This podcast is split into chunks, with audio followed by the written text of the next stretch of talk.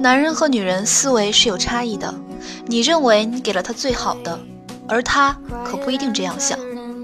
为了来之不易的爱情与我们苦苦等候的他，我们是否应该学习一些恋爱技巧呢？这里是妖精教你谈恋爱节目，用最简单、最直白的方式告诉你他是怎么想的。我们每周三下午更新，请大家届时收听哟。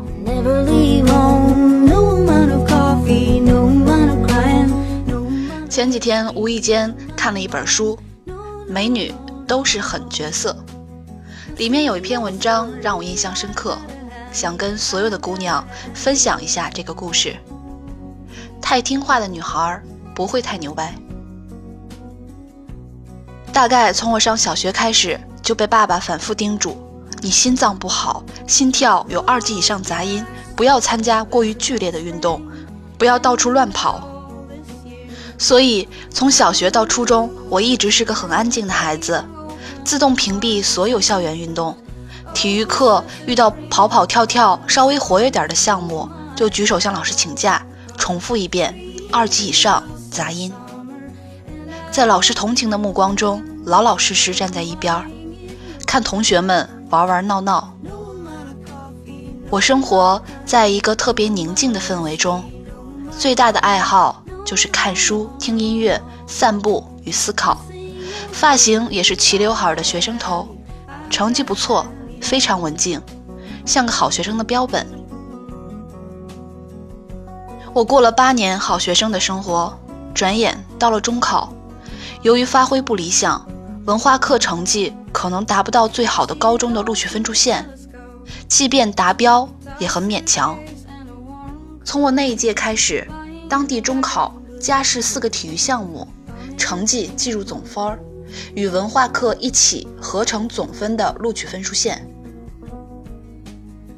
于是，我最大的补救就是在立定跳远、八百米跑、五十米跑、铅球四个总分二十分的项目中，只有拿到十六分，也就是优秀的成绩，才能稳妥的超越重点高中预估分数线。可是。我心脏一直有二级以上杂音啊！我当时就哭了，这根本不可能。一个平时心脏不好、不大上体育课的女孩，几天功夫要拿到 A 级体育成绩，听着不像神话，更像是笑话。父母撇下我，关上房门，窃窃私语。门打开之后。爸爸对我说：“其实你心脏没大毛病，小时候有点杂音。我和你妈妈每年都带你去医院检查，早就好了。但是我们觉得女孩乖点文静点挺好的，不要像活猴子一样上蹿下跳，就一直没告诉你。所以你千万别有心理压力，你跟其他孩子一样，身体素质很好。这两天我陪你突击练习。”我当时的感觉大概像大力水手吃了菠菜，热力蹭蹭直冲脑门对这场决定我求学命运的考试摩拳擦掌，跃跃欲试，都没来得及追究父母为什么瞒了我这么久。中考体育公布，我立定跳远一米八，铅球六米八，八百米跑三分三十二秒，五十米跑八分九秒，总分二十分，得了十八分。顺利超越一中录取分数线。当年文化课表现优异的学生，往往标配了特别厚的眼镜以及特别烂的体育成绩。我呢，绝地反击了。我的体育老师走到我爸面前，拍拍他：“你的女儿心脏好的能参加铁人五项了。”我爸高兴的羞愧难当。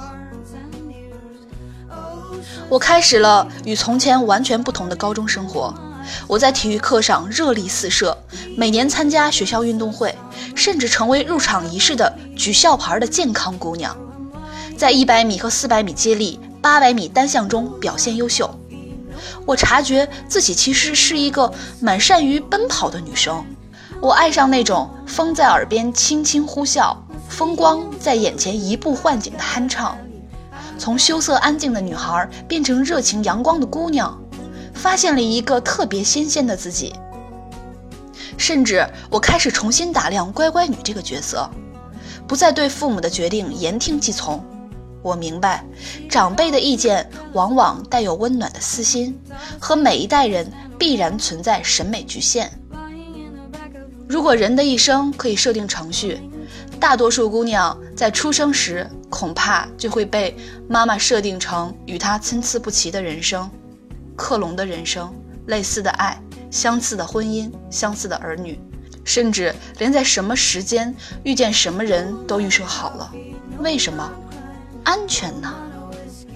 对大多数女子而言，生活的价值不在于探索，而在于安安稳稳走完人生路。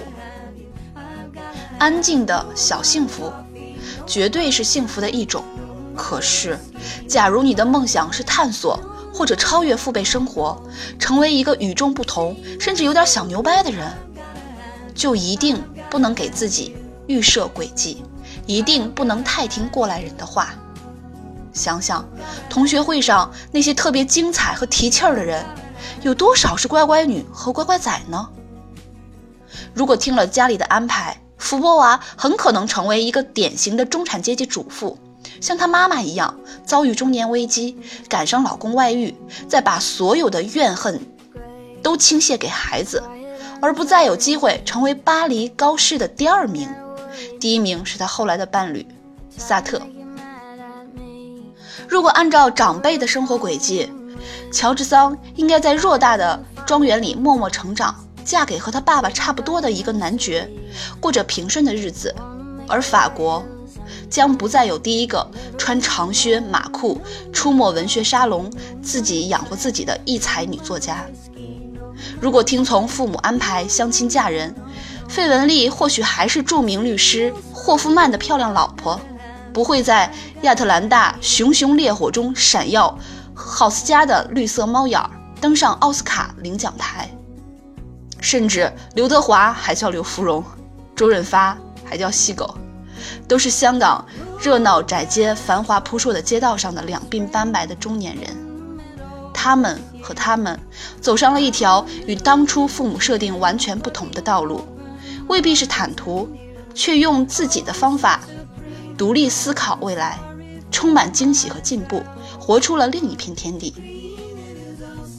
冯仑说：“人们常提的二八法则，就是百分之八十的社会资源被百分之二十的人掌握，但通常实际情况比这个法则严酷得多得多。真正占有绝大部分资源，能够站在金字塔塔尖上得到自由选择的人，很可能只占社会人口相当小的一部分。”约等于百分之五，所以他在自己女儿十三岁时告诉她：一个人无论男女，都面临两种人生选择。百分之九十五的人是在等待未来，为了跟随和适应设定好的社会秩序，完成社会繁衍任务，过自己的小日子；还有百分之五的人则选择挑战，创造自己的未来，掌握自己的命运。只是挑战、创造不听话的过程异常艰辛。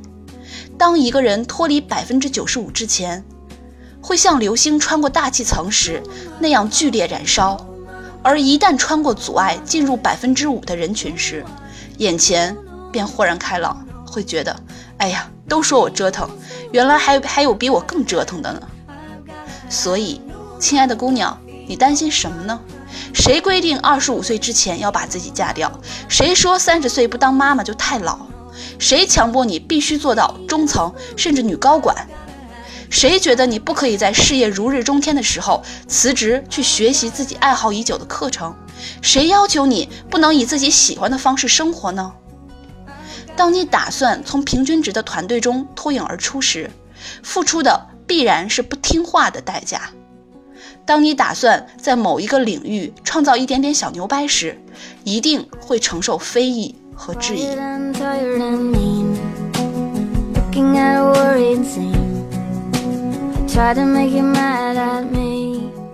不知道这期课大家听了感觉怎么样呢？会不会有恍然大悟的感觉？如果你想跟我进一步探讨恋爱技巧，可以添加我的公众微信号“降妖精”全拼五二零。如果你对付费课程感兴趣，可以添加小苹果的 QQ 进行详细咨询，他的 QQ 是幺三九三零八五七四八。